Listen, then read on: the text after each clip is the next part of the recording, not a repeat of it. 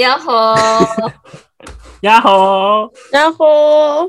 えー、ラジオさんごっこを始める前に、えー、うちらからお知らせがあります。イェーイ。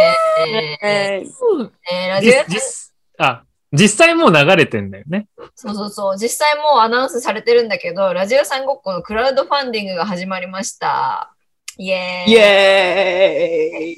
ビジュアルと音楽をリニューアルしたいんだけど、みんな、あの、協力してくれないかなっていう内容になっております。いや、ほんと、金くださいって感じです。そういう感じです。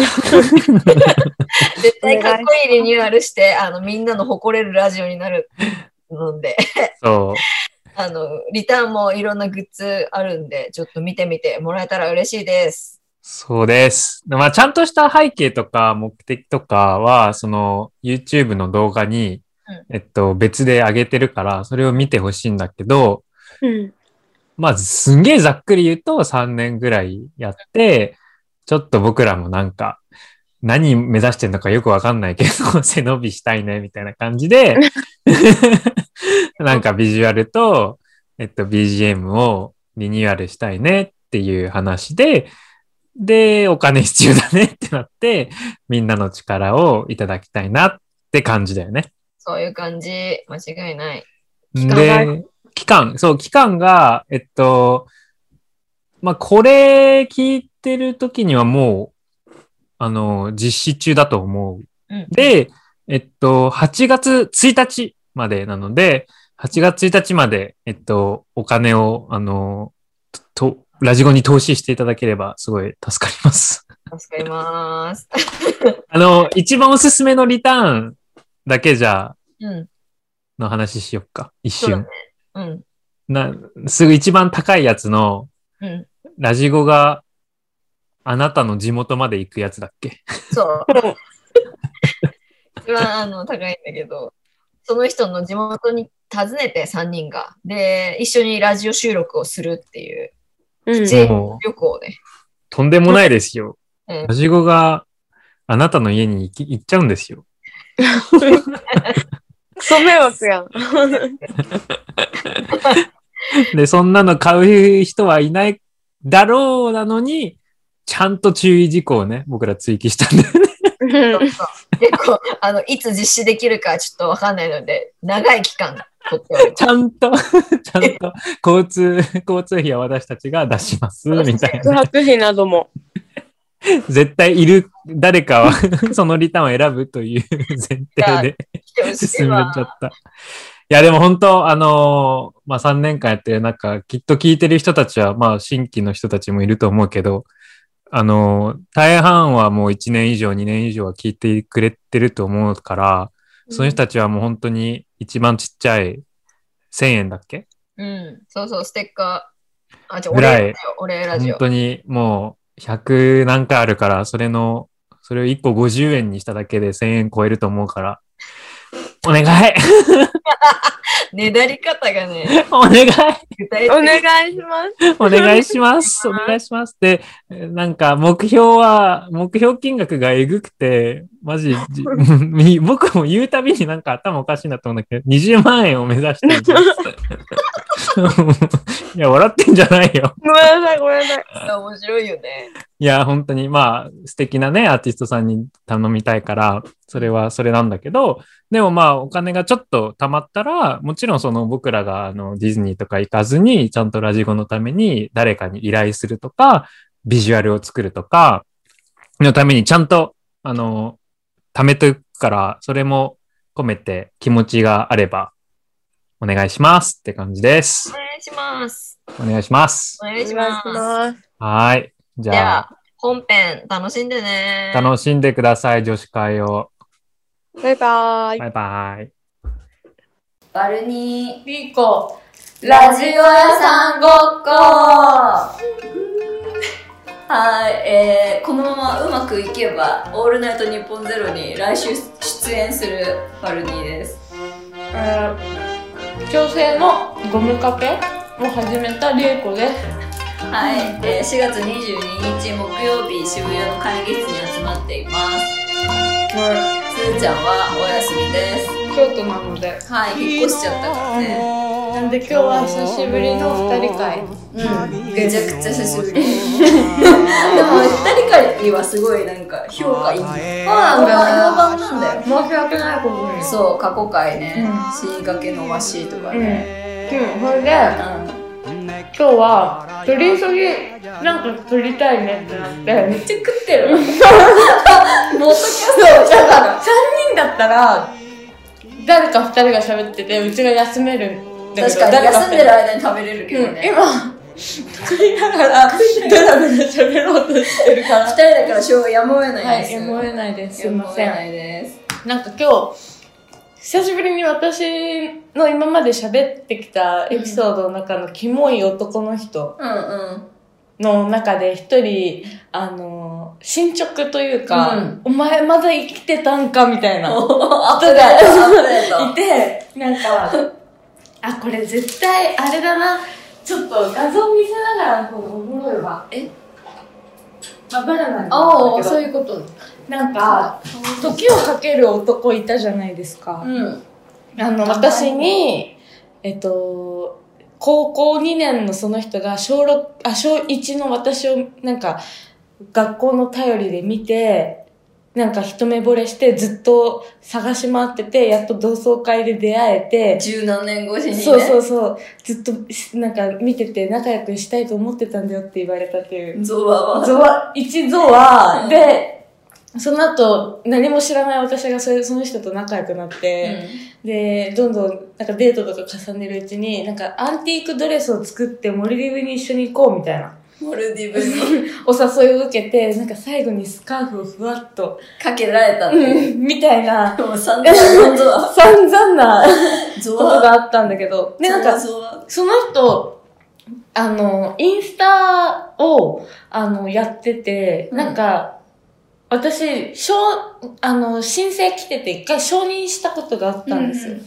で、その後別にその人更新しないから、その人の存在忘れてて、私もなんかその人に一応申請が来て承認はしたけど、自分のストーリーをアップし、あ、見せないように。あの、見えないようにみ、えっと、配慮うんうんしてた。だけど、なんか、その人、まあなんかたまにコメントが来て、自分の投稿に。うん。うんうん。あ普通のタイムラインの方には投えコメントが来て、元気？とか来て、誰だっけこいつって思って、ああ、あいつか、みたいな感じの距離感で、10年ぐらい経ってたんだけど、うんなんか、だから10年間直接会ってないけど、インスタ上にふわっといるってことは知ってたの。はいはいはで、だけどなんか、ある日、なんか全然見知らぬアカウントからい。申請が来てて、で、私基本的に鍵アカなんですけど、あの、つーちゃんとバルニーをフォローしてる人うんうん。とか、なんかとっくりさんとかフォローしてる人。なんかもう明らかにリスナーとか、そうそう、とか、かそのなんか経由で来た。そうそう、何かしらの経由で知ってくれてきてる人、うんみたいなのは、基本的に OK 知ってて、うんうんで、なんかその人は、あの、な誰もフォローしてないし、うんなんか見えな、ちゃんとわかんなかったんだけど、あの、DK 詐欺被害の会っていうタイトルで、うん。で、なんか、ぼんやり免許証の写真の顔がこう写ってて、でも誰か特定できなくて。うんうんで、なんか、詐欺被害の会っていうアカウント名っていうか、名前になってる。そう、そんな名前だった気がする。うん。で、なんか、怖いじゃん。うん。だけど、うんちょっと、これ、何か知らないまま、あの、拒否するのもったいないって、うんなんか思ってしまって。そこでこのチャレンジ精神が出ちゃった。そう、チャレンジ精神が出ちゃって、承認して、メッセージを、あの、送ろうとしたの。おお。こっちから逆に。あの、フォローじゃなくて、相手にフォローリンクじゃなくて。うん。あ、フォロリ君も送って。あ、送って。で、リクエスストしたまま向こうが承認してくれないから、あ、メッセージなんでだよとと思ってメッセージしようとしたら向こうからピコンってきて、あの、うんフォフォロー承認ありがとうございますみたいな。おで、あの、誰々、何々さん知ってますか？うんみたいな。ずっと、あの、リーコさんにお話聞きたいことがあって、みたいな。え？感じで来て、その何々さんっていうのは時をかける男なんだけど。え？で、え、まさか DK そうそうそう、DK って、DK は時をかけた男の。そうなので、なんか、その人から、あ、その、あ私は、なんか、あの、ちょっと、被害に遭ってまして、その人から、みたいな。で、なんか、情報を集めております、みたいな。で、すいません、今見たんですけど、どういうことですか？みたいな感じで適当に。私、その時、ドッグランにいて、うんあの、ココちゃん見るのに必死だったから、なんか、片犬手ままで見で、守りながら。え、それでみたいな感じで適当に返してたら、めっちゃ長文で、えっと、弁護士とやりとりしているとか、うんうんなんか、とにかく今裁判沙汰になってると。あ相手女性？そうで、うん相手は、えっと、今、その、DK と付き合ってるものです。え？みたいな。で、なんか、付き合っていて、えっと、総額、えっと、3000万ほど？え？っと、被害に遭ってる。で、勝手にカードを使われてる。で、LINE の内容はこれこれです、みたいな。え二人の LINE のあ、やりと見せてもりとからも。なんか私バーッと送られてきて、で、あのーで、この人、私と付き合ってるのにもかかわらず、ペイターズとか、ペアーズとか、Tinder とか、あらゆるマッチングアプリにいたと。で、本当に手を変え品を変えじゃないけど、あの、大学、出身大学とか、全部変えてる、みたいな。仕事も変えてる。え、待って、待って、待って、こいつ、この間話題になってた電通四股男じゃないよ。私、思ったの。え、そいつやん。電通4股男じゃね？みたいな。うんでも、40歳ぐらいだもんね、あれね。ちょうど同じそう同じ。え同じ同じなのなぜならもう私たちも30 30だから。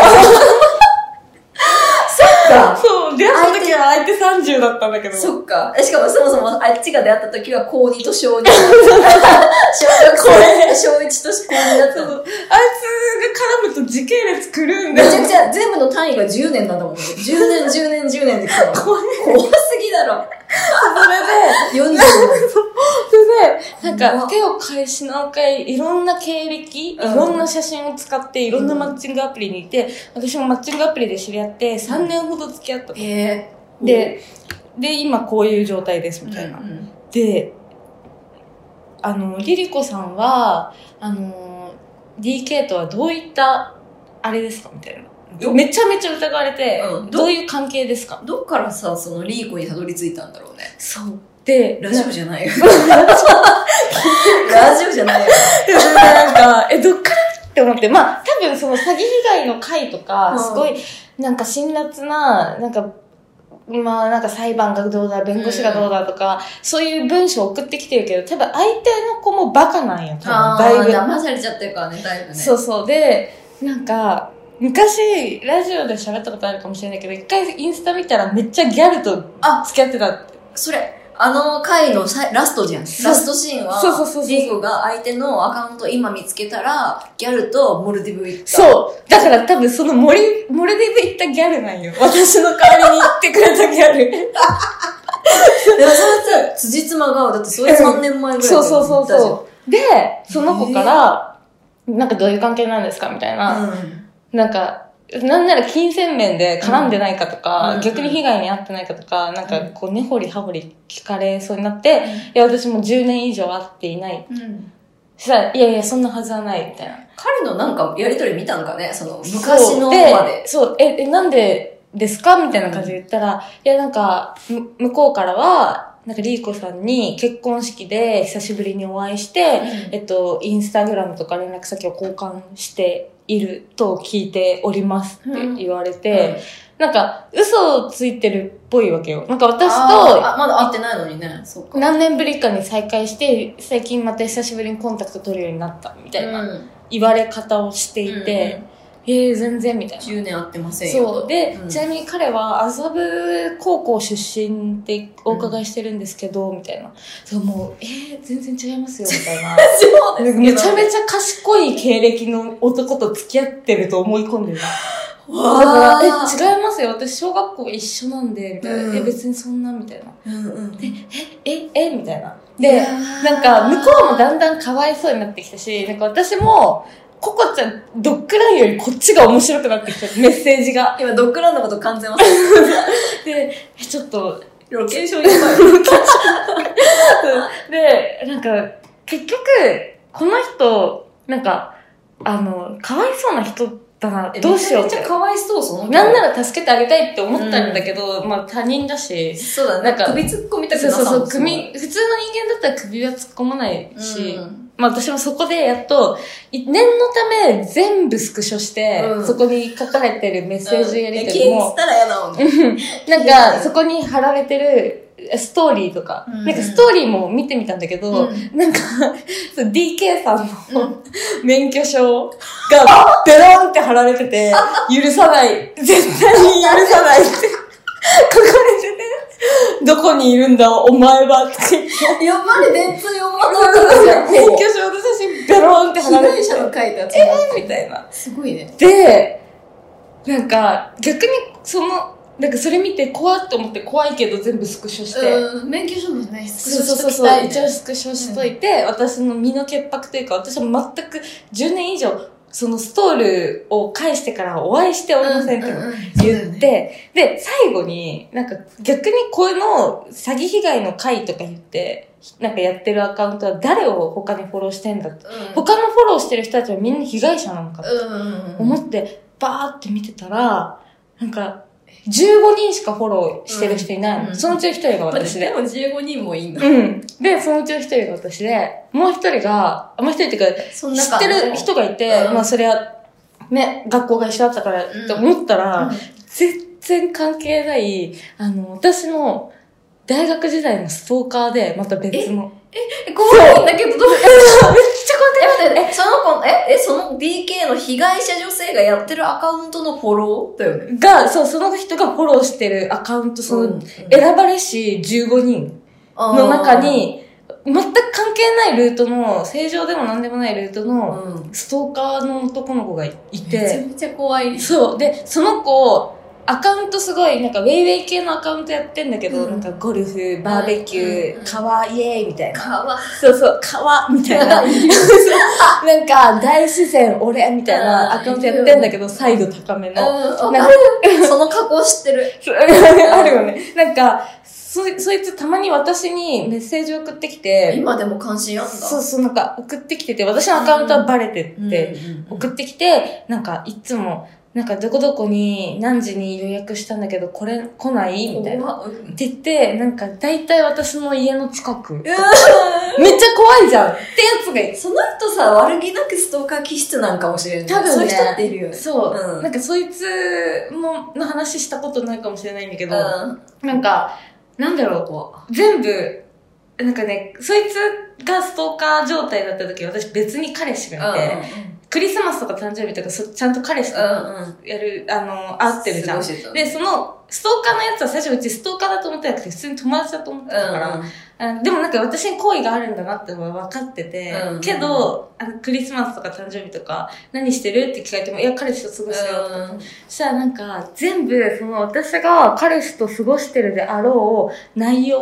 を、なんかブログにしたためたりとか。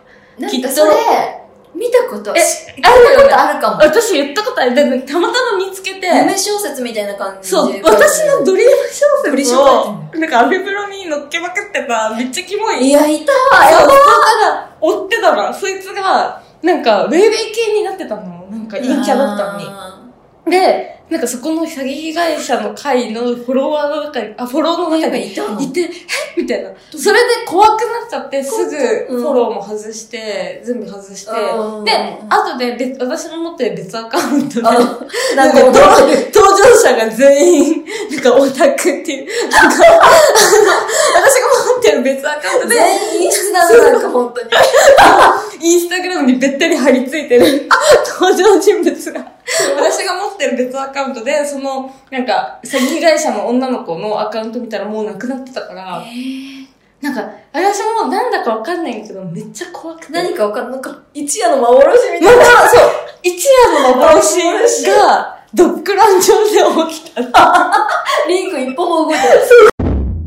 あ、そんな感じで、よこかった。れが言われるオープニングトーク。これがオープニングトークですよ。何喋ろうか。何しゃべろうね。私もオープニングトーク1個あるんあうんだ。マジどうでもいいっていうか、1分で終わるんだけど、なんか私は普通に昼間仕事に行ってて、うん会社で広告を、企業で広告を作ってるのね、うんうん広告っていうのはなんか新聞広告とか、うんその企業を宣伝する広告を作ってるけど、で、なんかそれシーズナリーであって、で、今期のやつを、この間出し、作ったのね、うん。新聞。うん。で、まあ上司3人ぐらい確認するわけ。どうですか、どうですか、みたいなね。はい。で、まあ、普通に気にないって言ってひっくり返って、まあまあ、ましたらままたやるとかそういうこと起きるんだけど。なんか作ったやつ、春だからちょっと、ブルーと、こう、なんつうんだろう、黄緑なんかこう、春っぽい、うんなんか。爽やかな感じしたのね。うん。そしたら、一個、一人目の上司は通ったんだけど、二人目の、なんかその曲調的な人、ところで、色合いの、なんか、風水が気になるみたいな。え？ことを言い始めて、で、うんなんかさ、この色合わせどうとかさ、そういう、さ、なんつうの、ノリで、なんか風水的になんか、うんちょっと気になるから、みたいな、ちょっと預かるね、みたいな。言われちゃって、で怖い。絶対店に行くそうで、でなんか、私、風水の本とか読んでんのかなってまず思ったわけよ。普通にこう自分で調べんのかな、みたいな。うんうん。違うのって思ったら、なんか翌日、なんか、コパ、コパさん、もう OK だって。言って。コパさんも OK だってって言われて。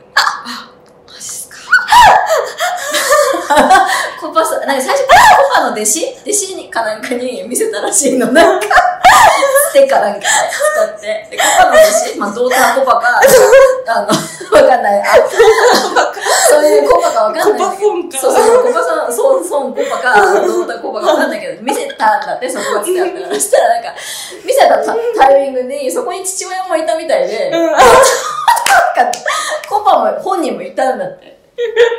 で、なんか見せて、あ、大丈夫みたいみたいな。これは問題ないですね、みたいな感じだっていう。自分の作ったコパが、コパに見らコパに降りたら、コパオッケー降りて、あの、晴れて、あの、いつからローンチいや、でももう新聞一日出て。あ、出たんだ。そうそうそう。コパ監修。コパ監修。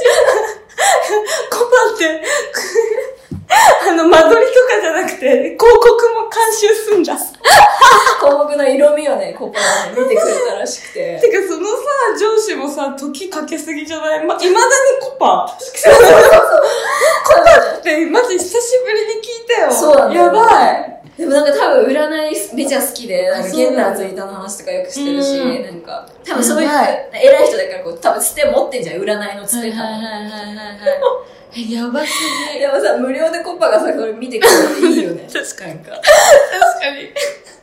風水的に OK だ。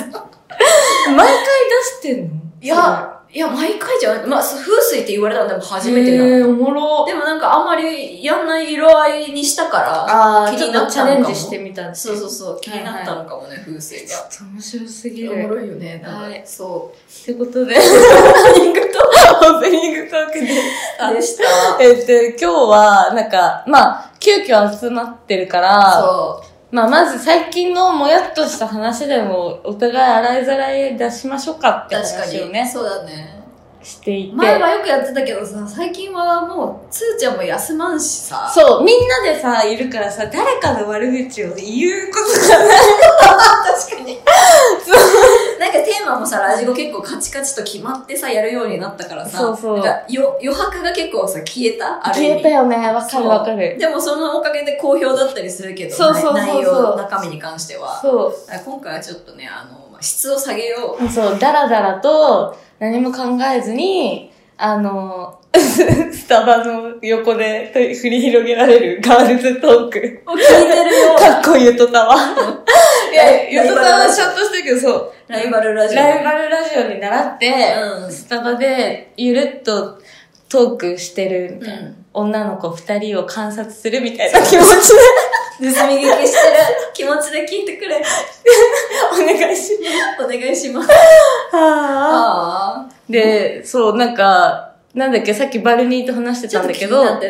うん。なんか、つーちゃんが、え、これな、なんて説明すればいい？えっとね、その人の名前は一旦伏せるとこう、なんか、ちょっと活躍してる女の子うんとかが料理を乗っけてると、うんつーちゃんはそれをスクショして、ん。うまそうな料理ね。うん。なんか、この子すごくない？神？みたいな感じで、ううんちらにシェアすんの、たまに。そで、なんかそれ一人とかじゃなくて何名かいるの。う。うんうん。つーちゃんが、料理うますぎこの子、神みたいに言う子、うん言う相手って複数にいて、うん、わかる。で、なんかみんな活躍してるし、みんな可愛いんだ。うん。でそうなんか。なぜか。で、なんか、なんか不思議なことに。不思議なことに不思全員議なことに。活躍していて可愛い。可愛いんだよ、そう。で、うちらは、ほえって感じだけど、それ。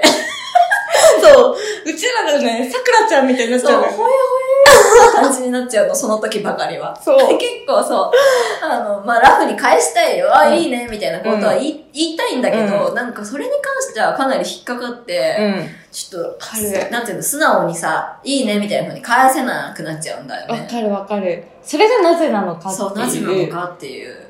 で、なんか、その3人の LINE 上で、やりとりしてるから、なんかつーちゃんだけ温度感がすごいあって、うちとバレナがしれっとしてる感じ、んふーん、みたいな。そうそう。でも、なんか、なんていうのかな。嫉妬してるように見えちゃうんだよね。うん傍から見たら、それって、私たちが。そう、そうだし、で、つーちゃんからもそう見えて、お前らなんなんカスやなみたいな感じにな,、うんうんうんなってきたのよ。だんそうだんそう。だから、それはなんで違うんだと言違いたいんだよね。うんだけど、そうそう。だって、あの、私たちは、その、料理をしっかり作る。で、それをアップするとか、そういうアカウントを持つとか、そういう子たちのことを全く否定はしないんだよね。うんそうそれを、なんか、ペロッと神って言って、称える、まあ、こんなね、限定したくないけど、男？に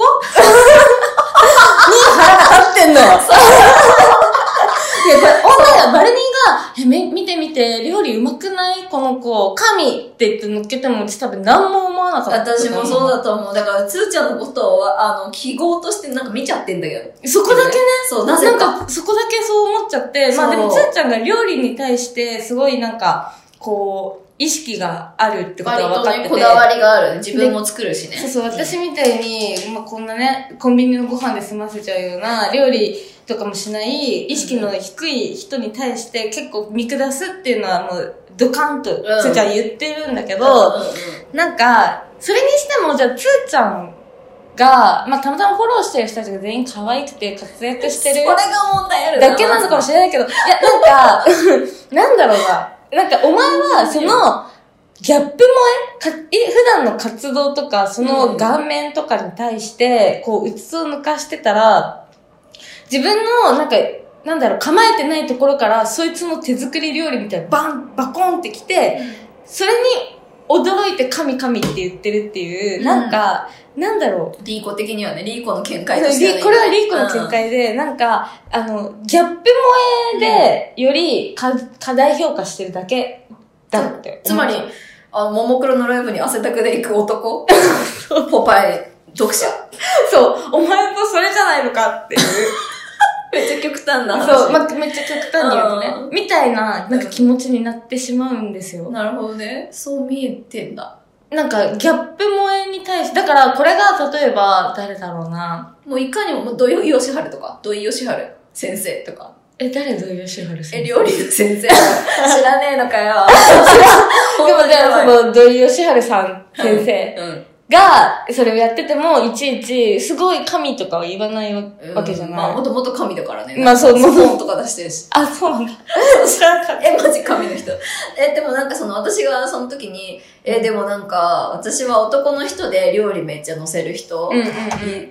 なんか知り合いにいるけど、うんうんその人は結婚してからはもう趣味とかよりも料理とかしか載せなくなっちゃったんだよね、みたいな。うんうんうんうんで、そういう人の料理とかすっごい美味しそうだけど、見ても神って特に思わない、みたいな。うんうんうんうん。で、思わなくない？みたいなことを送った？はいはいはいはい。だからなんか結局その、でもつーちゃんは、いや、それは結婚してから料理しかしてないっていうのがあるから、えっ、と、見下す対象になるんじゃないの？みたいなうんうん。感じで言ってて。でもなんか私はあんまり何、なん違いがわからないといううんうんうんか、うんそうそうそう。そういう人には別に神とか思わない。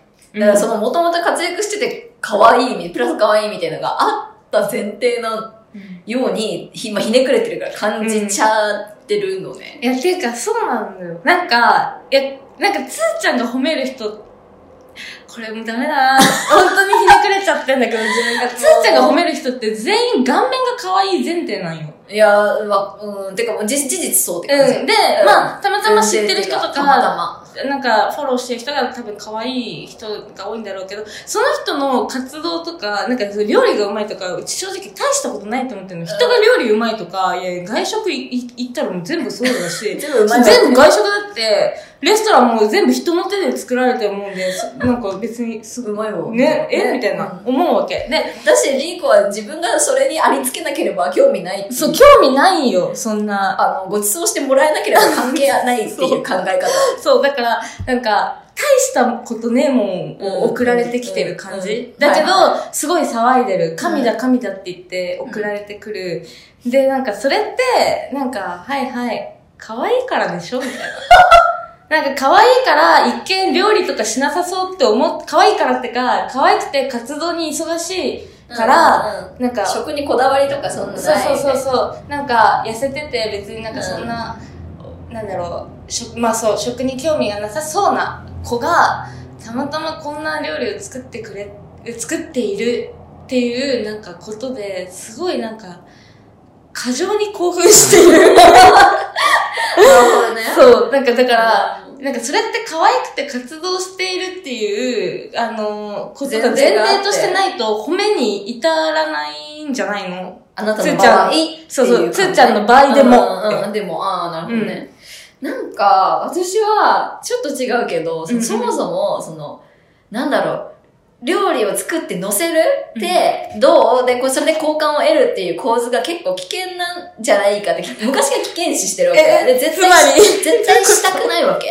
はいはいはい、はい。で、なんでかっていうと、その家事と、その恋愛市場での価値みたいなものを結びつけるのがめっちゃ危険。つまり、この子家事うまいんだ、魅力するのがすごい危険だなって思うわけ。特に女性の場合。うん、わかる。だからなんか、それを意地でもしたくないわけ、まず。はいはだし、なんか、自分も相手のこととか、その男性のことをそう思いたくないし、なんかその、うん料理うまいから価値がこう上がるみたいな。い。うん。ことを一切思いたくないっていうか、な、うんな、なんだろうな。いや、でもね、それはわかりま。ですむその家事の中でそれに結びつくのってさ、しかも料理だが顕著っていうかさ、うんうんだって掃除うまいって、こんまりみたいなことさ、インスタでやってる人いないじゃん。うんなんかそうね。そうそう、掃除うまい、洗濯うまいみたいなことさ、やってんのってほぼないじゃん。うん料理だけじゃん。うん。で、料理に限ってはそうやってインスタとかでパフォーマンスしやすいものとなっちゃってるじゃん。すごいひねくれてるけど。なんか、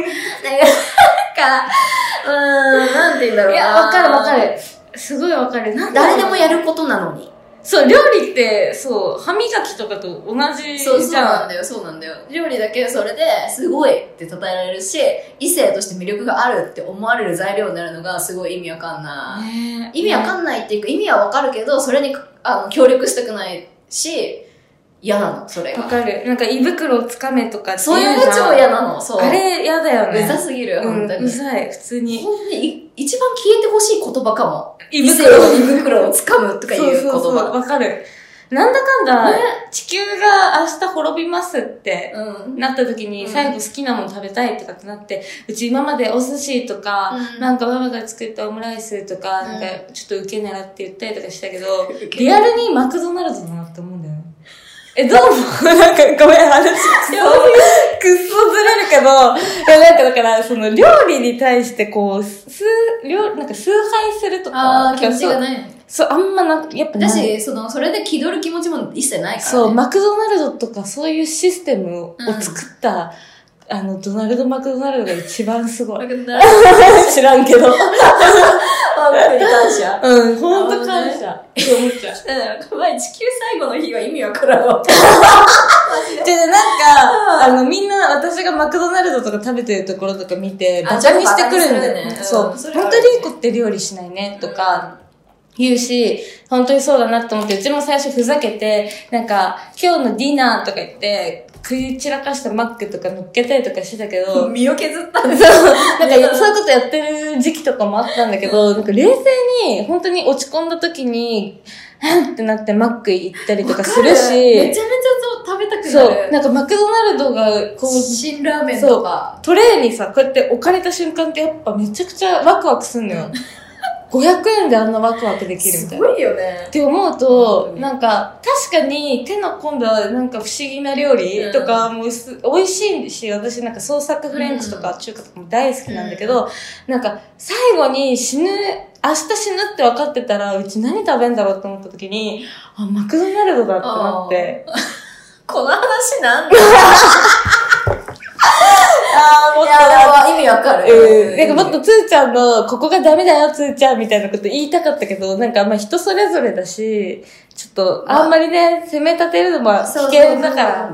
怖いのよ。怖いのよ。そう。でもなんかね、本当に危険やで、いや、料理を褒めるみたいな。行動自体が私は結構危険。もう。で、料理をうまく作れたら載せたいっていう側の気持ちはめっちゃわかる。し、記録アカウントとしてなんかやるっていうのもめちゃめちゃいいなって思う。もしマジで好きだったらね。なんか、あの、うんそれで言うと、あのさ、ツイッターにたまにいるホットプレートで全部作るさ、あ人いるじゃん。はいはいはい。なんか、1分くらい。の動画で、うんホットプレートでガチャンガチャンガチャンガチャンで、はいこんなうまいもんバンみたいな。なんか、ああいうのは、なんか、なんだろう、コンテンツとしてめちゃくちゃ面白いからいいなって思うから、どんどんどんどんそういうの見たいなって思うんだけど、あ、バズレシピ、りょうあの、リュウジとかね。ああ、そうそうそうそうなんか、ああいうのはなんか見てたいな、ね、面白いから見たいなって、うん食いたいなとは思わないけど。うん。なんか、なんだろう、そそれは異性としての魅力じゃなくて、人としての魅力なんだよね。で、なんか単純に、はい、こんなん作りました、ドドンみたいなのは、マジで、あの、なんだろう、いら、いらんなぁと思っちゃうんだよな。ダメだなぁ、いらんなぁーいや、でもんなんか、いや、載せ、わかんない。私も10年後とか載せてるかもしれないから、うんなんとも言えない。まあ私も、ロンドン行った時、うんロンドンに行って初めて自炊した時は嬉しくて乗っけたなって。うん。でもそれはなんか日常のワンシーンみたいな。なね記念に作りました。はい、友達と一緒に飯作りました。そうそうそうそうそうそう。くらいの。なんか、結構嫌だった経験として、なんかその、大学時代の仲いい男、うん。うん。友達うんうん。が、なんか私が料理とか全くしないことをすげえ過剰に責め立ててきたことがあって、うんうんうん。まあなんかその面白の一環だけど、それも。うんなんつうネタの一環うん。なんか、すあの、先輩、男の先輩がグリーンカレーかなんかを作ってくれて、なんか、うん。うんその配給みたいなのがあって、うん。で、それをみんなで食べてて、うん。もらって、うん。で、私でも、え、でもグリーンカレーってさ、みたいな意外と簡単に作れるらしいねって言ったの。うんうんうん。でペーストとかがあ売ってて、うんうん。だから思ったよりその得体の知れないものではないくて作りやすいってことを言いたかったんだけど、って言ったら、そいつらが、二人が、え、じゃあ作れよみたいな感じでめっちゃ言ってきて。え、なんで、で、そいつらに確かに一回も料理とかをし一緒にした場面とかなくて、うんうん。なんていうの私が何かをこう振る舞ってことも一回もないから、なんか料理スキルゼロ人間としてまず見られているっていうベースがあって、で、そこで私が人の作った料理について、でもそんな手込んでないっていうようなことをポロッと言っちゃったら、それをめっちゃ叩かれたことがあって、っていう構図うん構図なわけ。で、私めっちゃそれが不快で、不快はみたいな。で、まずさ、料理してないとか知らないじゃんみたいな。いや、思うね、作ったこともよ。ないじゃんみたいな。で、そのレッテルをまず貼って料理できない、できない。で、料理できない女っていう、その、レッテルを貼ってそれを叩くみたいな。で、うん逆にそいつらのさ、作った料理が食ったことないしさ、うんうんうんうん。っていう話なわけ、こっちからしたら。うんうんうもうわかるわかる。だからまず対等じゃないの。うん。いや、なんか、料理を作らなさそうとか、作ってんの見たことないとか、うん、それを。いじってくるやついるけそうど、え、お前そんな距離感じゃねえから、え、彼氏そうそう、なんかいじる要素として言ってくるのがマジで意味わかんなくて。わかる。だからなんか、普通に、なんていうの、それ結構前の話だから、前っぽいさ、そのさ、ムードうんだけ、ど、今そういうようなことがあっても、もう許さない。いや、許したくないよ、ね。許したくない、許したくやない、普通に。え、なんか、リーコって料理本当にしなさそうだよね、とか、マジで掃除とかも何もしないっしょ、とか、うんなんか、イインスタとかの印象だけでベラベラ申し立ててくるやつがいるんだけど。めっちゃ SNS のさ、なんか表面だけでさ、判断されてる感じ。そうそうそうう。そうそう。え、私が料理振る舞うって、じゃあお前家にあげ、私のことあげんの？それとも、お前がうちの家来んの？みたいな。ピクニックで持ってくの？そうそうう。そうそう。そんな距離感じゃねえし、とかもあるし、どんなに仲いい人に対してもそれは思うし、うんなんか、掃除とかしなさそうとか言って、え、しないのの何がいけないのか言ってみろよ、みたいな。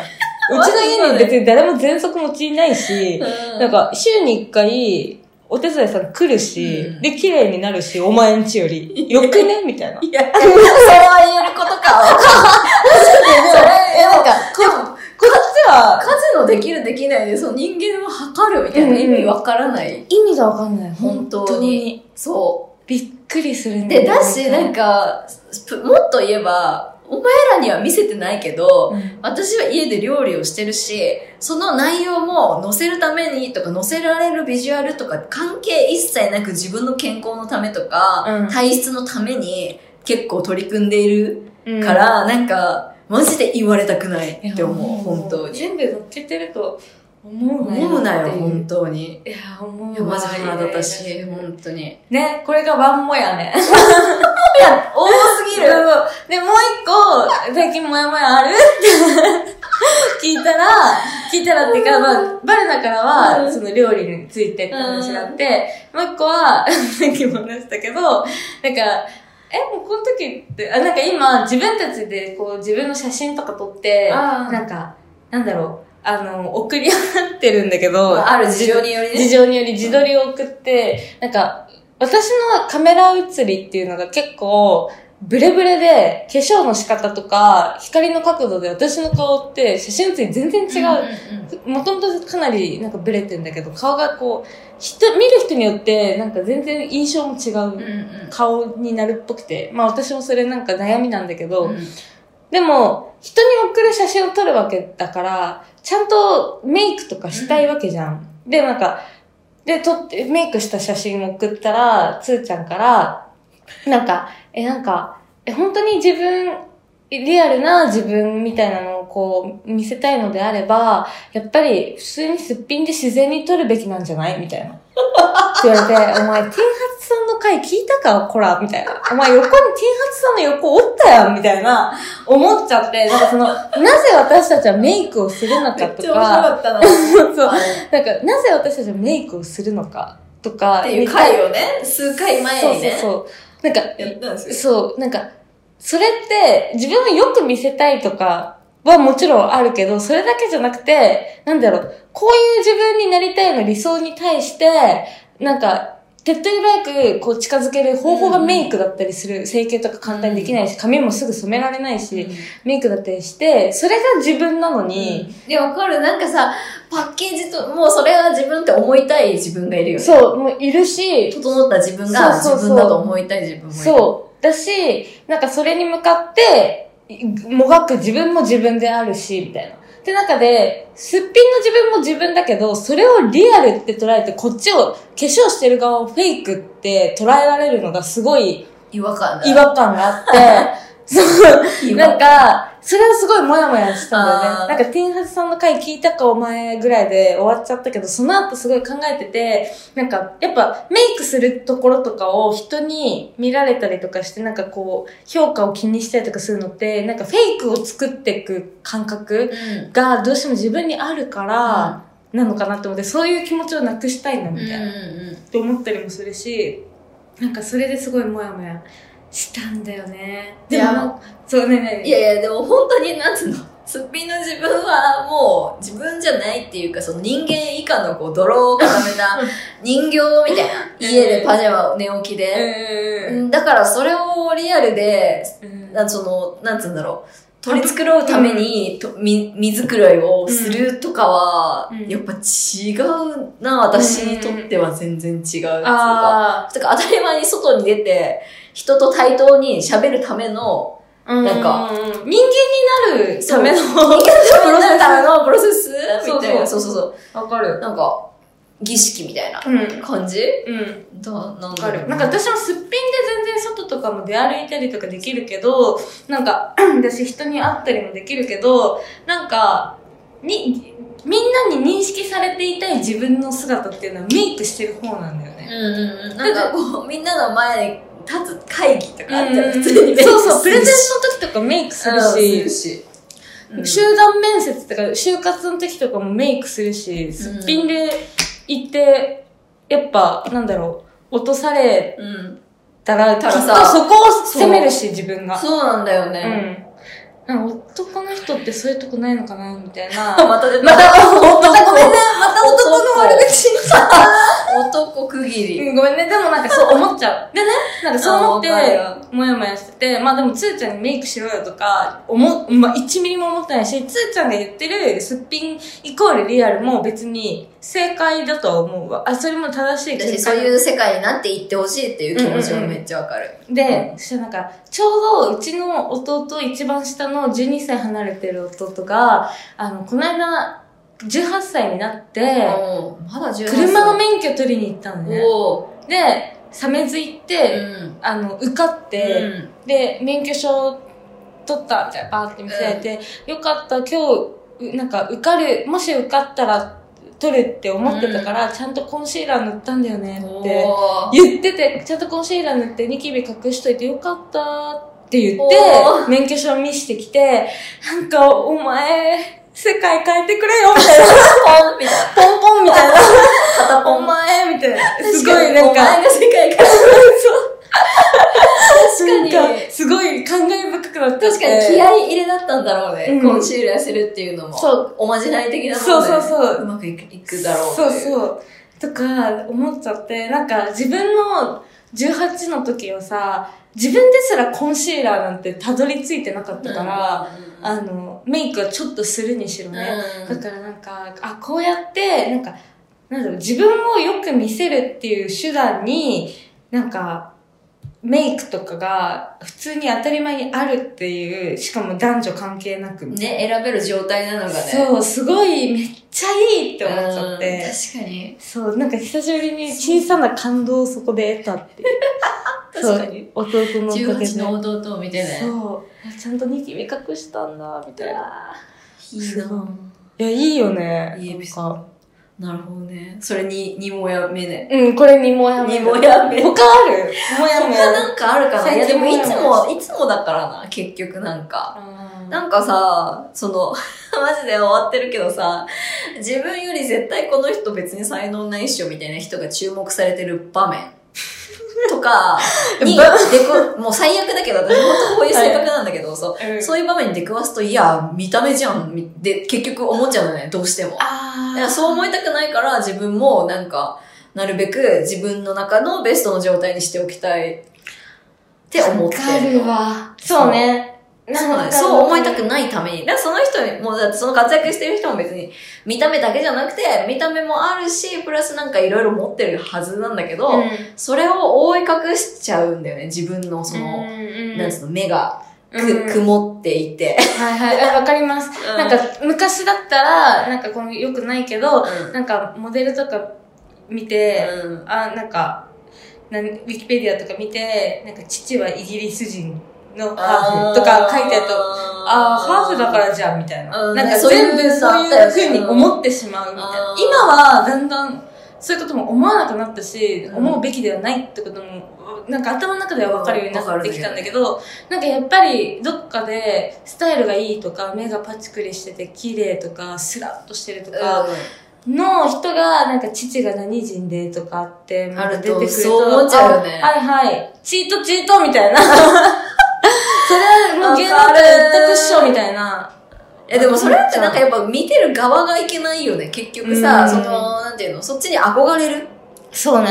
っていうのがいけないよね。なんかね、まずは。最近ちょっとそういうのも違うなって思い始めて、だんだんそういう違うなって強く思うことで、なんか好きな自分になっていくような感覚はあるんだけど。いや、だから自分偉い、なんか自分を認められるようになるとか、自分偉いなみたいな気持ちうん、になるそうそうう。そうそうそう。でも思ってもやっぱり頭のどっかにそれは置いてあるわ。まだ。うん。置いてあるんだよね。そう、置いてあるんだよね。だから結局、頑張るしかないってことよ。そう。でうん、メイクとかね、自分磨きとかじ、とか自分の内面、そう能力内面の能力とかも。うんうん。そんなこと思わなくなるでしょだって、うんめっちゃ良くなったら。思うわ。難しいな。それは日常茶飯事ですよ、本当に。そう。それと、なんか、全然もう一個思い出したっていうか、ちょっと話がずれるんだけど、最近、周りで、あの、まあ、結婚も、あと子供もラッシュなのね。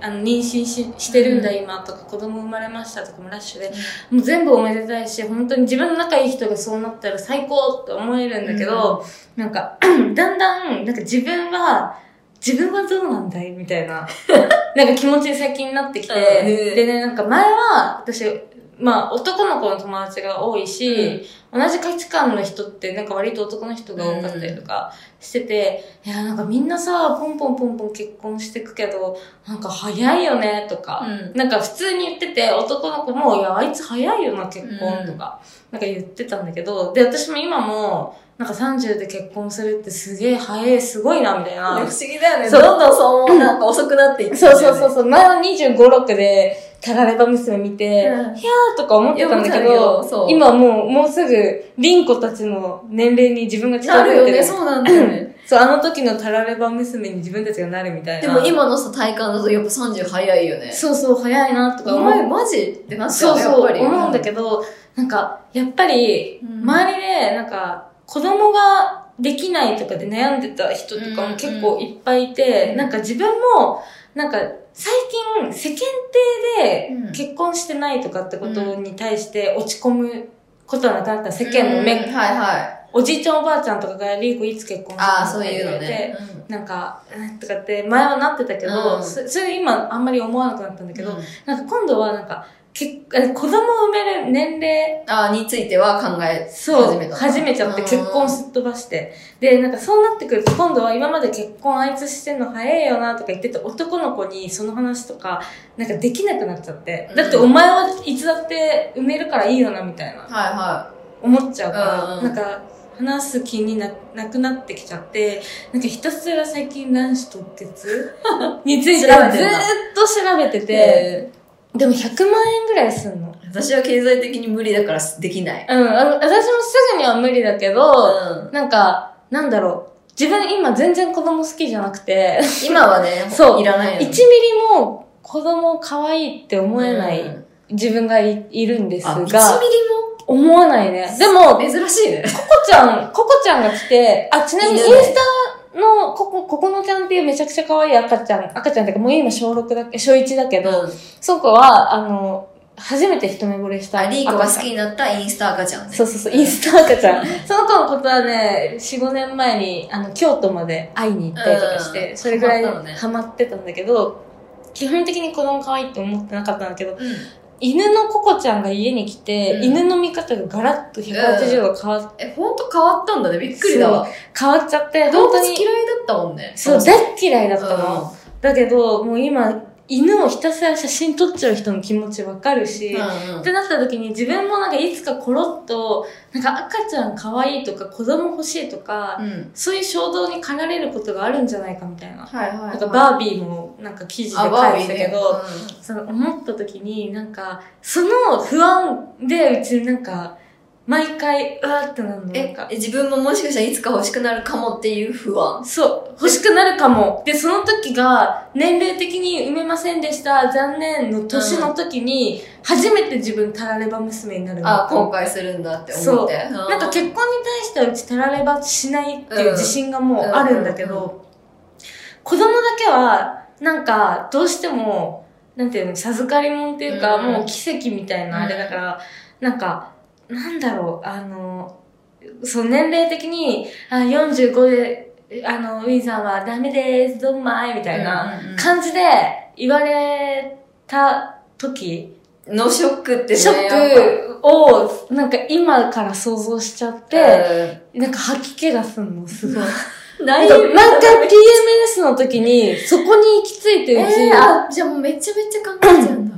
撮影中とかも、それでもオートレベル。えー、マジでか。そう、で、そうなったのが本当ここ1、2ヶ月で、なんしかも不か、思議だね。今は絶対欲しくないのにね。そう。で、めっちゃ怖い、その感覚が。うん今全然欲しいと思ってないけど、いずれいつか欲しいって思ってる。で、諦めなきゃいけない状態まで想像してるんだ。うん。が怖いみたいな。なんか、そういうのをすごいか、で、先のことだから、誰にもわかんないし、考えたって仕方がないのに、なんか、いろんな、こう、エピソードとか、なんか漫画とか、データとかうんが頭に入りすぎて、いろんなタイプを想像できちゃうの。はいはいはいはい。埋め産んでる自分、うん埋めなくてかたられば言ってる自分とか。でもさ、全然、このまま好きにならないで、き結局産みたくもならないっていうルートも存在してるわけです存在してる。うん。だからなんか全部、なんで、イフでこんな苦しめられなきゃいけない確かにね。怖いんだけど。え、でも、え、あ、ない？あんまない。でも意味、意味、すごい意味はわかるけど、そこまでなんか、取り憑かれるほどではない。うん、だからそう、なんか多分それって私が友達から、なんか実はけあの、妊娠しましたとか、なんかそういうので一喜一憂しているうん。友達を近くで見て、うん。より思うようになったって入いう、そう、経緯があるんだけど、なんか、自分がやりたいことでがむしゃらになってたら多分そこあんま考えないで、、うんその、時のタイミングタイミングで、なんか、なうまくやり人生を進めてられると思うんだけど、あまりにも自分の周りには、あの、計画性をめちゃくちゃ持って人生を歩んでる人が多すぎて、うんてかもう友達なんてほとんどみんなそうだし、うんそういう、その計画に沿えてないことに、ストレスをた感じて、うーってなってる友達とかを慰めてる自分大丈夫みたいな。うん。とか思ったりとかすんの。うんうんうんうん。そう。ずみんな、そんな気持ちはないかい？問いかけてそうリスナーに。そう、なんか昔は、なんか女性の体にはリミットがあるみたいなのを、うんなんか、へえ、そうなんだ、へえ、ぐらいに思ってたけど、うん。なんか、自分が30の大台に乗って、初めて、なんか、え、私に今このデータとかって問いかけられてるのかなみたいな。ああ、はいはいはい。か思うようになっちゃって。ええー、なんか私は全然そこまでではない。気持ちはわかるが、で？もたまに悲しくなる時はある。なんかその言ってる意味はすごいわかる。うんなんか友達とその、うん。ズーム飲みで今でもたまにするんだけど、その時になんかその、ベイビーとマネーの話に絶対なる。いやマネーとベイビーの話に絶対なるわけ。いや、うんベイビー欲しいけど、まず金はそんなないっていう子が一人いたりとか、なんかまあ5人ぐらいこういて、うんうんそうそうで、ベイビーいつ産むかみたいな問題で、産むのだろうかみたいな。うん。相、その相手はちょっと結婚する気はなさそうだとかそういう人とか。うそれぞれあるんだけどう、ん状態は違うんだけど、みんな一律ベイビーバニー問題は言う。ベビーマミ問題いいね。みんな言う。で、私は多分自分はいつか欲しくなるっていうか、多分別に今でも別に欲しいって気持ちが強くなくても、産んでみたいなとかは思うわけ。けだからつまり可愛いとか思わなくても産んでいいと思うし、なんならその可愛い欲しいの感情だけで産むべきじゃないから、うん。なんかこう、ビジョンがあって産むべきかなと思って、私は産んでもいいと思ってるんだけど、そういうかん状態とか環境じゃないし、マジマニーがないし、みたいな。とか、え、でもマニーはないけど、まだ親も元気だし、ね。おばあちゃんも生きてる、親も元気、うんで、友達もそういう風に、なんていうの、お願いしたら面倒見てくれそうなフリー、うんフリーダムな子うんが結構幸いいっぱいいるから、なんかいい、環境としてはいいのかな。うんうんうん家家もあるし、みたいな。はいはいはい。とか思って、まあ産みたくなったり、相手がいたらいつか産むかもね。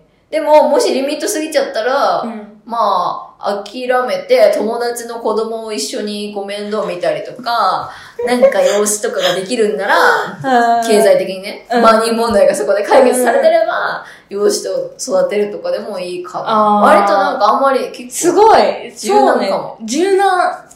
私も、なんか確かに養子とかがあるもんね。うんって思えば。私なんか、あとね、なんか、一人の人と、ううちらで育てようねって、その相手の男の人とかとや、契約みたいにすることはやっぱ怖いっていう、システム的に私その制度がちょっと、まず疑問なわけ。はいはいはい。なんか、本当に人を信用できないし、信用してないから、うんこいつがいつどうなるかわかんないし、うん。なんか、価値観がいつか決定的に何か合わないっていうことが発覚するとか、あるかもしれないし。って思うと、まず一人で産んで育てる、られる金額が持ってないとやるべきじゃないって思うわけ。で、プラス、まあそれはそうだけど、うん友達と一緒に、うん。1対1じゃない形のうん。ハウスみたいな、バルニーハウスみたいな、うんまず。みたいな、その、バルニー層みたいなのを、もし作れるならば、うん。そこで私の子供を、うんいろんなお母さんみたいな感じで、私の友達が、うんベッドを見るみだたいな。って、いたわ、近くに一番変な考えの人間が。っていうのだったら、なんか結構いいのかな。あ、でも、それで言うと、なんか100人でシェアハウスしてるマンションとかあるじゃん。んで、あそこってもう子供を、あ、なんかみんな会とかは違うけど、うん。なんか給食みたいな感じで、その日に料理研究家の人とかも住んでて、料理作ってみんなに当入っ番みたいな。そうそうしたりとか、すごい自由に過ごしてるいマンション一棟みたいなのあるんだけど、なんかそこに家族で入ってたりとか、シングルマザーで入ってたりとかする人とか見て、そういう子供、そういう人たちの子供はもうみんな他人ともタメ語で喋って、こなんか本当のお母さんお父さんのように、その人たちと遊んだりとうか、んその部屋、家の住人とうん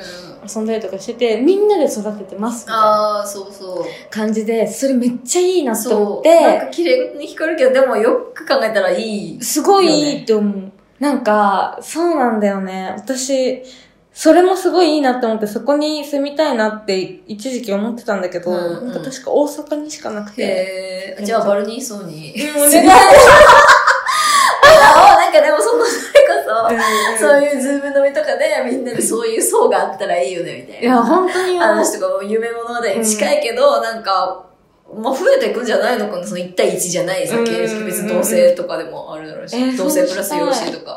なんか私も小学、あ、高校の時に二子玉川の無印良品が入ってるところ、うん。あそこいつかみんなでここを買って、なんかここにリフォームして、ここの土地に自分たちで住もうみたいな。無印良品の立場撤退してもら無印とギャップを撤退させて、私たちがここに住もうみたいなことを高校の時言ってたの。10人ぐらいで、仲いい。な。しかも、玉川で遊んでる10人ぐらいで言ってたんだけど、今、それを、今も言ってるのが、カイちゃむっていうと弟友達一人だけで、あ、もういなくなっちゃったな、もう10人は周りに誰も、残りの8人うん。は、もう結婚したりとうか、んなんかもう、どっか行っちゃったりとかで、どんどんいなくなって、子供産んじゃって、なんか普通に家庭持ってるとかで、その一人は、かいちゃんはかいちゃんだけは今今でも言ってくれてて、なんか私がちょっと、なんか、結婚とかでちょっと悩んだりとか、なんか、うんなんか、なんだろう、ロンドンにもう一回住みたいなとか、ポロッとかって言うと、なんか、お前あの双子の土地どうすんだよみたいな。あたかも持ってるかのように、まあ冗談だと思うんだけど言ってくれたりとかして、それでこう、ハッとするみたいな。いい友達だ。そう、でもこいつ、その、なんか10人の中で一番金持ってんのよ、そいつが。なんか、出世したんだ、そう、一番出世したの。お医者さんだから。で、なんか、とはいえ、お前男だし、医者だし、もう、なんていうの、選びたい放題。金貨まみれのやつ。そうそうそう、もう、ど、自分の人生とか自分で作れるし、みたいな感じの人間だから、なんか。一番いつでも裏切ってきそうな感じ。いや、やっぱ、それもなんか誰がいつ、そのメンバーが、うん。あの、いつ裏切ってもいいような、うんなあの、構成とかにしとかないと、ね ダメなんですよ、やっぱり。自由そうに言えるシェアハウスもきっとそういうリスクをこう、そうね。考えてやってるんだろうね。最近、それがちょっと悩みっていうか、でもちょっと思ってたんちょっだけど。とはあるんだね、もやもやとしてずっと。そう。2年前には考えてなかった悩みがこう出てきて、ねだからなんか卵子凍結したいとかっていうのも2そう年前くらいから言ってるけど、2年前はなんか卵子凍結とかやってみるっしょ、ハイブリ、なんなんだ、なんだろう。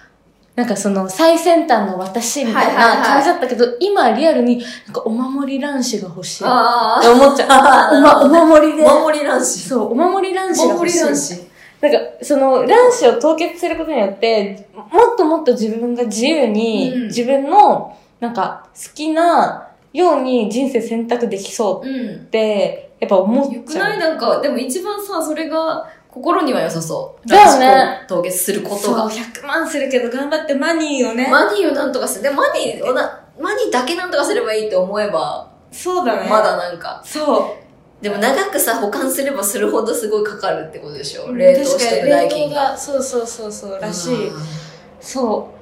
で、まあ、それを女が負担するとかってことも腹が立ってくる。確かに。そうだね。うん未来の男にも負担してもらうみたいな、なんかあったよね、問題。そういう。そういう制度にしましょうみたいな。あ、本当？もし、そうそうそう女だけが負担するんじゃなくて、未来に結婚して一緒に育てようってなった人も、うんそれを負担するのはどう？みたいな、多分、まあ、提案なんかえー、してあるはほしい。ず。えー、ねまあ、じゃあそんな感じで。そんな感じですかね。私の悩みを言えてハッピー。はい、じゃあお便り読みたいと思います。久しぶりに。イェーイ。えーこんばんは。Amazon Music 経由で毎回楽しみに聞いてます。えー先日このラジオの作品さんが出てた回を友達に聞かせたら、ガラスの靴のペニスみたいな。そうそうそう。えー夜の居酒屋の話じゃんと一周、他の回もかいつまんで聞かせたのですが、全く良さを分かってくれません。中学、あ、入、中学入学以来の親友なんですが、悔しいのでもっと壮大というか、革命的というか、そんな回をぜひ一度聞きたいです。ちなみに彼は、おもころ TV の匿名ラジオというのを対抗馬で立ててきましたが、あまり面白くないと感じました。ラジオ屋さんごっこ聞くたびに悔しいので、一発よろしくお願いします。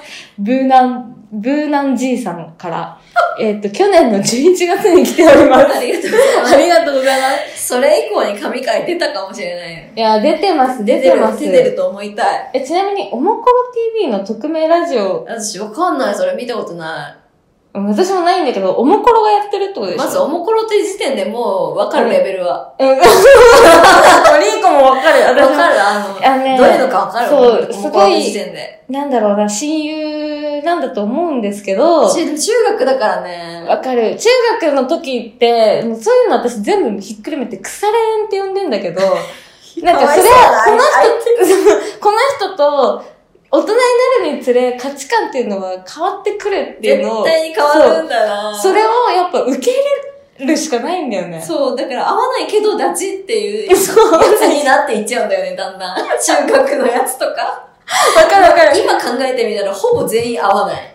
私うんもそうなんだ価値観は合ってない。まあ一緒にいて楽だし、うん。楽しい時間は過ごせるけど、うん。そうそうそうそうそう。ガチ語りして分かり合える奴らではない。そう。なんか新しいものを共有したいとか思わないんだよねうん、私そういう相手じゃない。そうわかる。あんまり共有できないよね。そうそう。たまたま過去の話をお互い同じものを共有しているっていうだけで。うん、そう、それで盛り上がる。そうそう。それで盛り上がれるからいいやだから私中学の友達におすすめのラジオとかし言わ、紹介すらしないもん。いやし、しようって思わないよね。なんかしたいっていう感覚が思い浮かばない。そうなんですよ。でも、おなので、二人はもしかしたらもっと密接だね、なんかうちね、らより。きっとね、だってこんなことで悩んでる、悩んでるっていうか、悔しいと思うってことはやっぱ。かましちゃってくださいって思ってくれてることがね嬉しいごめけど。んなさい、ごめんねかませません。かませてなくてごめんだな。って、絶対そのおもころ TV の匿名ラジオより夜の居酒屋の話の方がおもろいよね。いや、そう。夜の居酒屋って悪口じゃないから。そう、悪口じゃない。そうそう。面白いから、夜の居確酒屋って。かに。でもやっぱりね、カラかスの靴のペニスが夜の居酒屋で聞けると思ったらさ、どんだけいい居酒屋行ってんねんって話じゃない？いや、確かにね。あの話いいでしょ？めちゃめちゃ。うん聞いてください。いや、本当にまだの人がいたら。じゃあ次、うん。えー、あ、待って。ラブッチョさん、あ、ラ、ラブ、ラブ、え？ラブッチョンさんから、えっ、と、今年の4月6日に来てます。超最うん近、こんにちは。はいいつも楽しく聞いています。ありがとうございます。私は30歳。リーコさん、バルミンさんと同じ年齢かと思います。ラブッチョ。ね。ララブッチョ。聞きながら気になったのですが、3人さんは、アラサーど真ん中かと思いますが、結婚についてはどう考えていますか？おリアルな恋愛の話が少ないので、ズバリ聞いてみたいです。ちなみに私は独身で、彼氏はいるのですが、まだ付き合ったばかりなので、結婚などは先だと思いますが、やはり30となると結婚について考えてしまいます。リアルな本音をぜひ聞きたいです。よろしくお願いします。そんなのが最近来てたの？来てた。で、ちょっとこの話と噛んでる部分もさっき話したんだけどすごい偶然。そう。私結婚に関してサクッと言うと、うん。まあさっきも話したように結婚よりももう今子供のことの方が自分の体と向き合った時に気になる。うん。で、なんか結婚はそんな気にしていない。してもしなくてもいいんだ。そう。で、なんでかっていうと、まあ私全然結婚、なんかいつでもできるんだけど、あの、あのね、あの、どうしても、夫婦別姓じゃないこの世界を、やっぱ愛せなくて。そうおなんです。だから、その夫婦別姓になったらとか、自分が海外に行ったらとか、そうなったら、うん。なんか結婚とかポジティブに考えられるんだけど、本当にこれ話すとみんなに、なんか、え、本当にリーコって変わってたんだね、みたいな。確かに、リーコ、ここはマジで、マジなんだね。マジなマジ。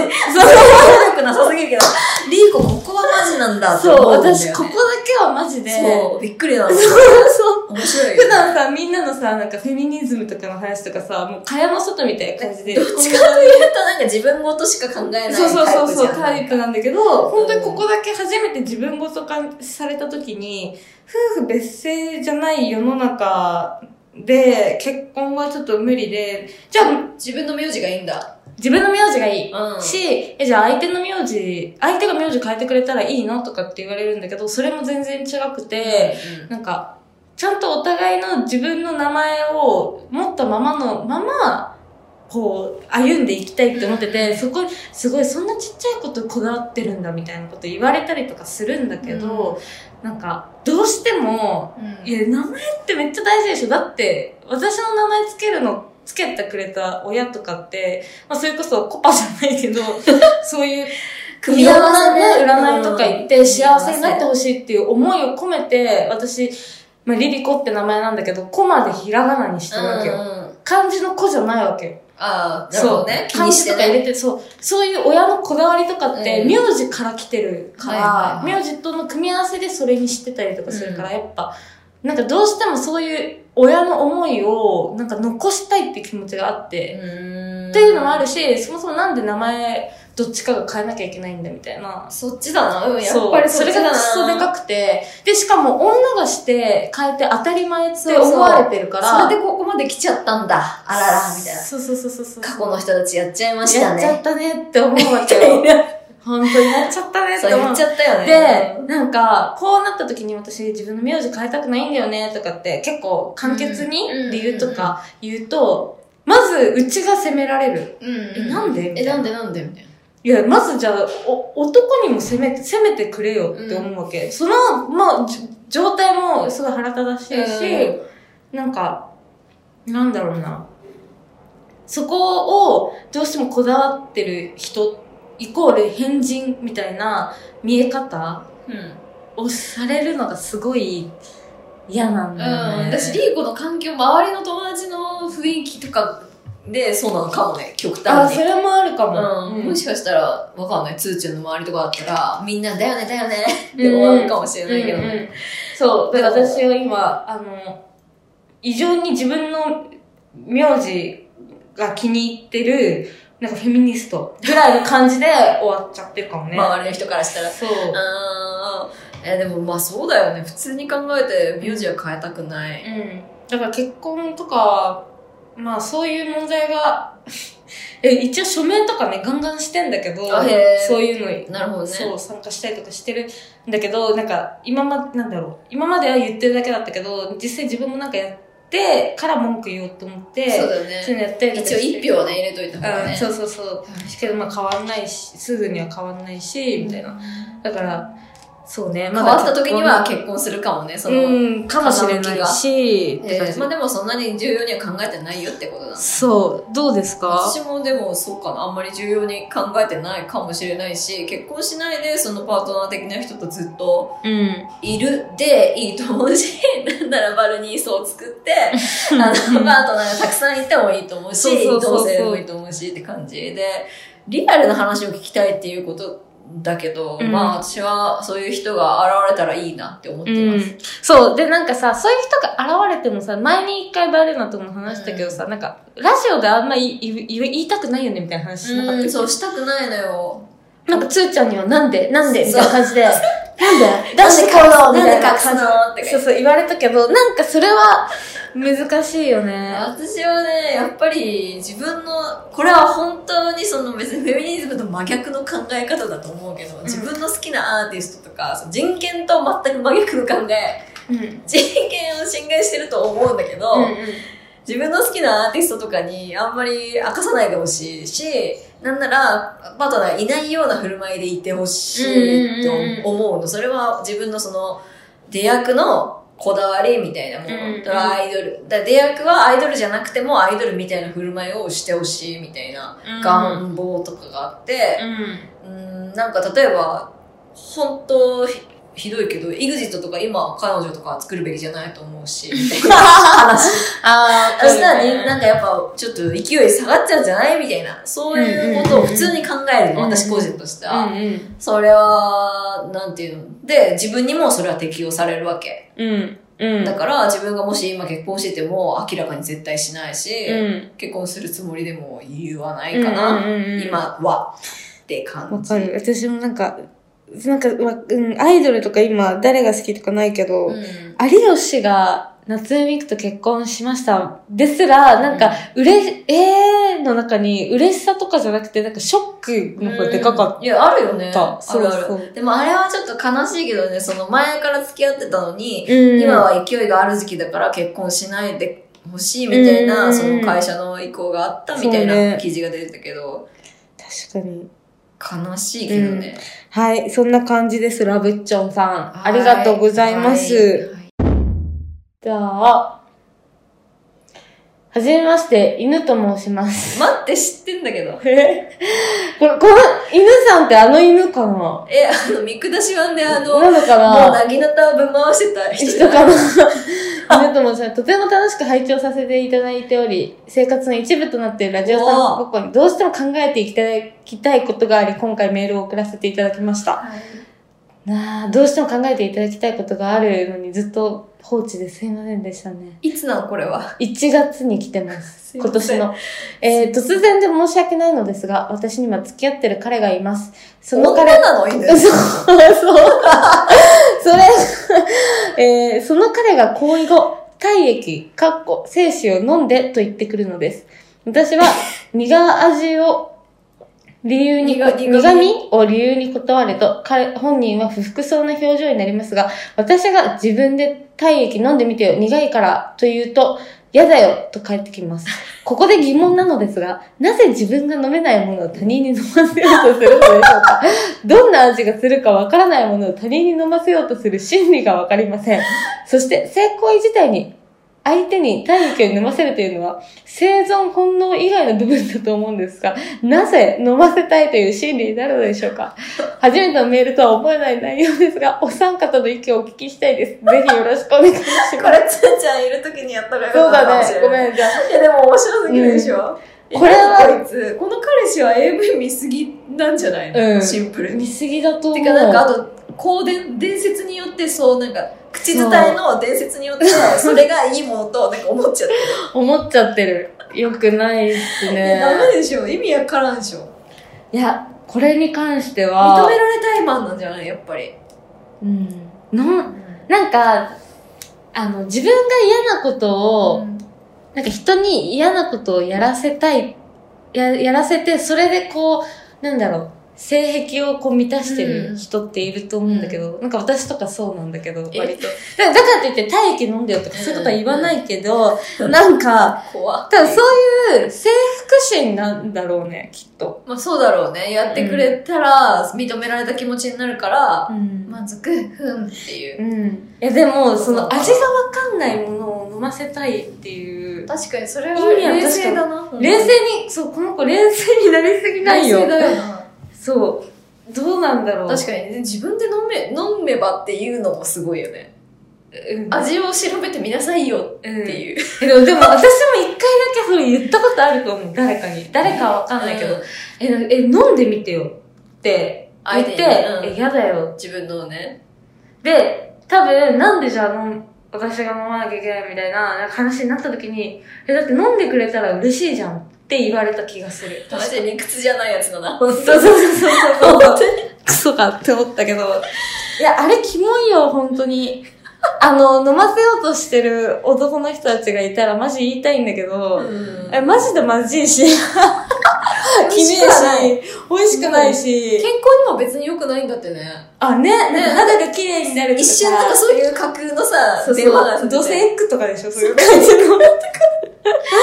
そういうさ、架空あったけどさ、本当にあんなの、意味ないんだってね。そううんマジキモい、キモいよ。ね。キモいです。。キモいです。キモいです、本当に。うん。回答になってないけど。うん。確かにね、犬さんの回答にはなってないけど、犬さんのその感覚は何も間違ってなくて。ないし、なんか、冷静で偉いわ。うん、めっちゃ偉い。本当にやっ。ぱ承認欲求マンだよ、その人は。うん。きっと。その精子を飲ませることでさ、うん。承認欲求を満たすっていうのは。そうだよ。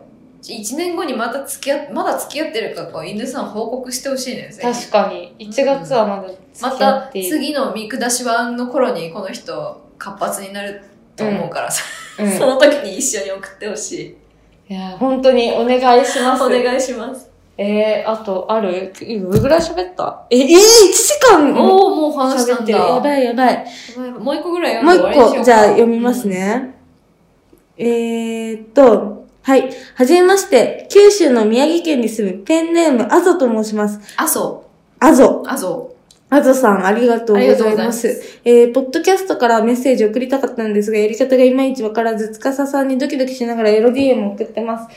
えー、普段、ポッドキャスト聞かないんですが、リーコさんが描いたイラストが目に入り、たまたま聞いたら面白すぎて、ぜ第0回からすべて拝聴させていただきう。ました。そんなこともあんだ。イラストで。あれ、あれでも。うんで、私は現在育休中です。育休えー育休？中。えコロナ禍で思うように外出もできず、日中子供と二人で過ごす中で、ずっとほぼ独り言みたいな感じで子供に話しかけていましたが、それもちょっぴり飽きていた時に、ラジオ屋さんごっこに出会い、皆さんの楽しい話に毎日元気をもらえていー、ちょます。っと涙が出るなね、ありがとうございます。皆さんに質問です。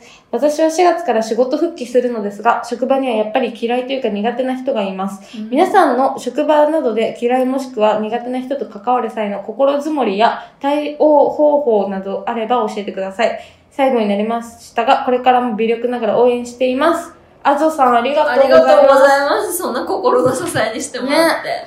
どうですか？いや、まずもう物理的なことなんだけど、あの、なんか職場にあの、匂いが受け入れられない人がいるから、そういう時は鼻で呼吸をしないっていうことをやってますね。はいはい。そう、あとなんか距離が近すぎて、あんまちょっとなんかソーシャルディスタンスしろみたいな感じの人がいるから、そういう人からもこうやって離れてますね。はいはいはい。なんかもう、物理的に解決しようとしてる、私は。なるほどね、うん。どうしても、だってメールのやりとりとか、どうしてもの時どうするの、うん、どうしてもの時、でもそういう時は、なんか姿見えないから、まだ、なんかこう、しかめ面して、こう、打ってる感じかな。えー、苦手な人ね今の、今の職場にはそこまでいないかも、極端な人は。前とかはもう、それで、ジンマシン出たりとか、はいはい。え帯帯状疱疹になったりとかしてて、普通にもう病気になってた嫌な人がえー、マジ。うん。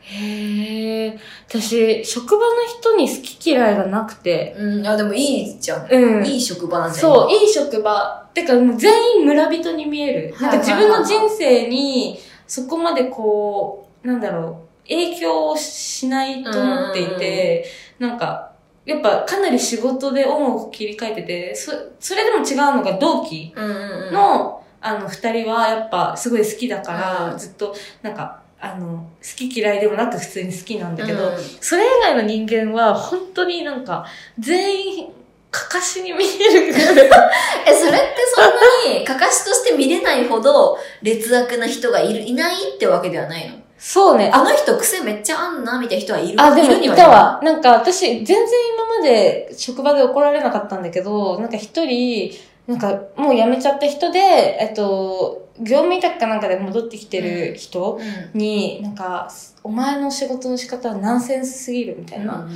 なんかセンスがなさすぎるみたいな。うわーって怒られて、なんか、まず、かなりテレワークダメとか、うん。結構、えー。うわーって言われて、うん。信じられないうん怒られ方をめっちゃしたことがあって、うん。その人に、どうしてもそれでも会わなきゃいけないってなって、本当にしんどかったんだけど、なんかどうせこいつうちより先に死ぬしって思って。これはなん。か、でも確かにこれなった時にすごいいろんな人に愚痴ったし、え、これ私が悪いのかなみたいな。で、どう考えても10-0で私が悪くないみたいな。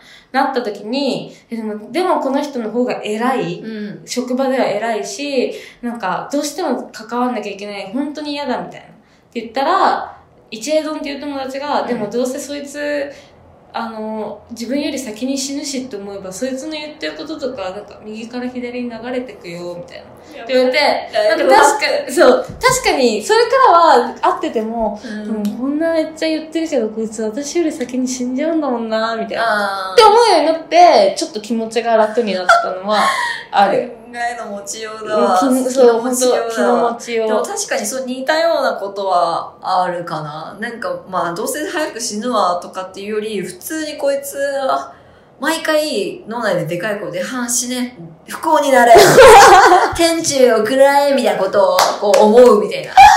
まあ、おまじないみたいなはい感じではいはい。わかる。あそうあるある。そういうのやる。そういうのをやって、なんとか乗りこ、うん答えたみたいな。うんななんとか耐えたみたいな感じかな。うんまあ結果私は離離職何回かしてるから、あまあ、こな乗り越えられてないんですけど。そうそうなのよね。わかる。私もでも頭の中で、はい、はい、とかって聞いて、わ、かりました。ありがとうございます。はい、とか言って。死ねそうそうそう。死ねうぜえバーカバーンみたいな、もうピストルみたいな。もう脳内で。処刑みたいな。ゃわかる。私回そいつキリストみたいになってる。貼り付そう、頭貼り付けられて。そう、でもそうやって、もう対処していくしか、とりあえずのうちはね、もう、その病気になるまではね、うん病気になるまで我慢しちゃいけないけど、うんあと、なんだっけ、結構それはびっくりされるんだけど、うちすぐチクる。嫌なことあって、で、その人のこととかもなんだけど、私なんか、本当に、あの、すぐチクって、超面白い。すぐチクって上とかに。うんで、なんか、本当にこういうことがあって本当に辛いとか、まあ、それでも苦手とかじゃないの。嫌いな人に対して。もうすぐチクって、そういう印象を持たせる。で、私もそれで、なんか、リリコさんって、なんかすぐああいう風に言うからちょっと危険よね、みたいな、うん思われたとしても、それで、そう思って日和る奴らに話しかけられなくて済むって思うなら、めっちゃいいやって思って。はいはいはい。もう、潔潔な人しか、潔 白そうそうそう清廉潔白なやつしか来なくなる。そうそうそう、来なくなればいいって思って、じゃあ、おもろいそう、なんか、やたらチクる若手みたいな感 え、でもめっちゃ、なんでそこだけほうれん草めっちゃうまいの そう、ラジゴで、ラジゴで一切ほうれん草しないの。じ。やば。え、でも気持ちがでもめっちゃわかる。私もでも割と、その周りの人に私があいつ嫌いって思ってることを周りの人に知らしめるタイプ、うんうん割と。そう。そうすると、周りの人が微妙に気遣って、同じ犯人しなかったりとか、わかるわかる。席替えとかでも近くになんないみたいな、そういう現象が起きたりするから、マジ嫌いですみたいな。うん、あ、そう、すぐ言う。嫌いなことを隠さない、私は。私も嫌いなこと隠さないし、めちゃめちゃ性格悪いから、そいつが帰った瞬間に悪口してる。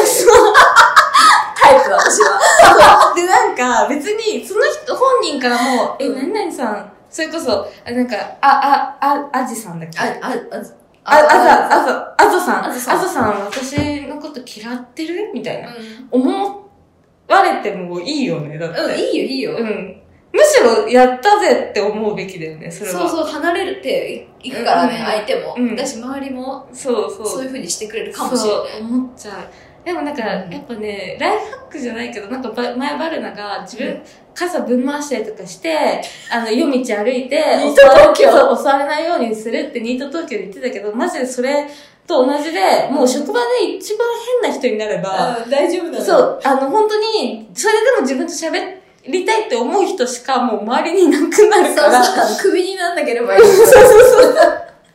職場ってその、それでしかないよ。うんその程度のもんだよね。そう。本当に。なんかそれぐらいの気持ちで私学校生活も送れたらよかったなって私も、すっごい本当思うんだよね。気づくのが遅かった。そう。なんか、学校の時ってやっぱ一人になるのとかがまだ怖いとか思ってたけど。人目を気にしてた。そう。職場って今パソコンいじれるじゃん。だって。そう、職場ってさ、基本パソコンと自分だからね。そうそう学校って携帯も漫画もダメだったから、本当に一人になった時にやることがあんまなかっ確たんだけど。かに孤独になっちゃうかそうらね。そうそう。でも職場って腐るほどおもちゃがあるっていうか、寂しくないから。そう、寂しくないから、うん。いいいいよねなって。早くそ、そこに行きたかった。うん行きたかった。本当に。早く大人になりたいって、うんなんか、それを知ってたら思ってただろうなって思う。うん。いや、でもそういう子たちにも伝えたいよね。ねもし学校でそういう状態、あずさんみたいな人がいたら、うんそう大丈夫です、本当に。じゃあ、でもあずさんもう復復職してるんだろうね。そうなんだろうね。しかも、ベビーもいて、いいじゃん。ねいいじゃん変人って思われてもさ、いいよね。うん、もう、いいママ友とかもいさ、たうざいママ友とかがいたら、そうそれやった方がいいよね。あ、私もやっちゃ変うと人になった方がいいいね。い。やっちゃうと思うわ。はい。大丈夫だよ、参考になったかな？はい。じゃあ、そんな感じで、たくさん喋っちゃった。ありがとうございました。ありがとうございました。今日は本当にダラダラ喋っちゃったね。いや、たまにはこういう回もいい、本当に。じゃあ、今週のザ・ウィークリーコンテンツ。えーっと、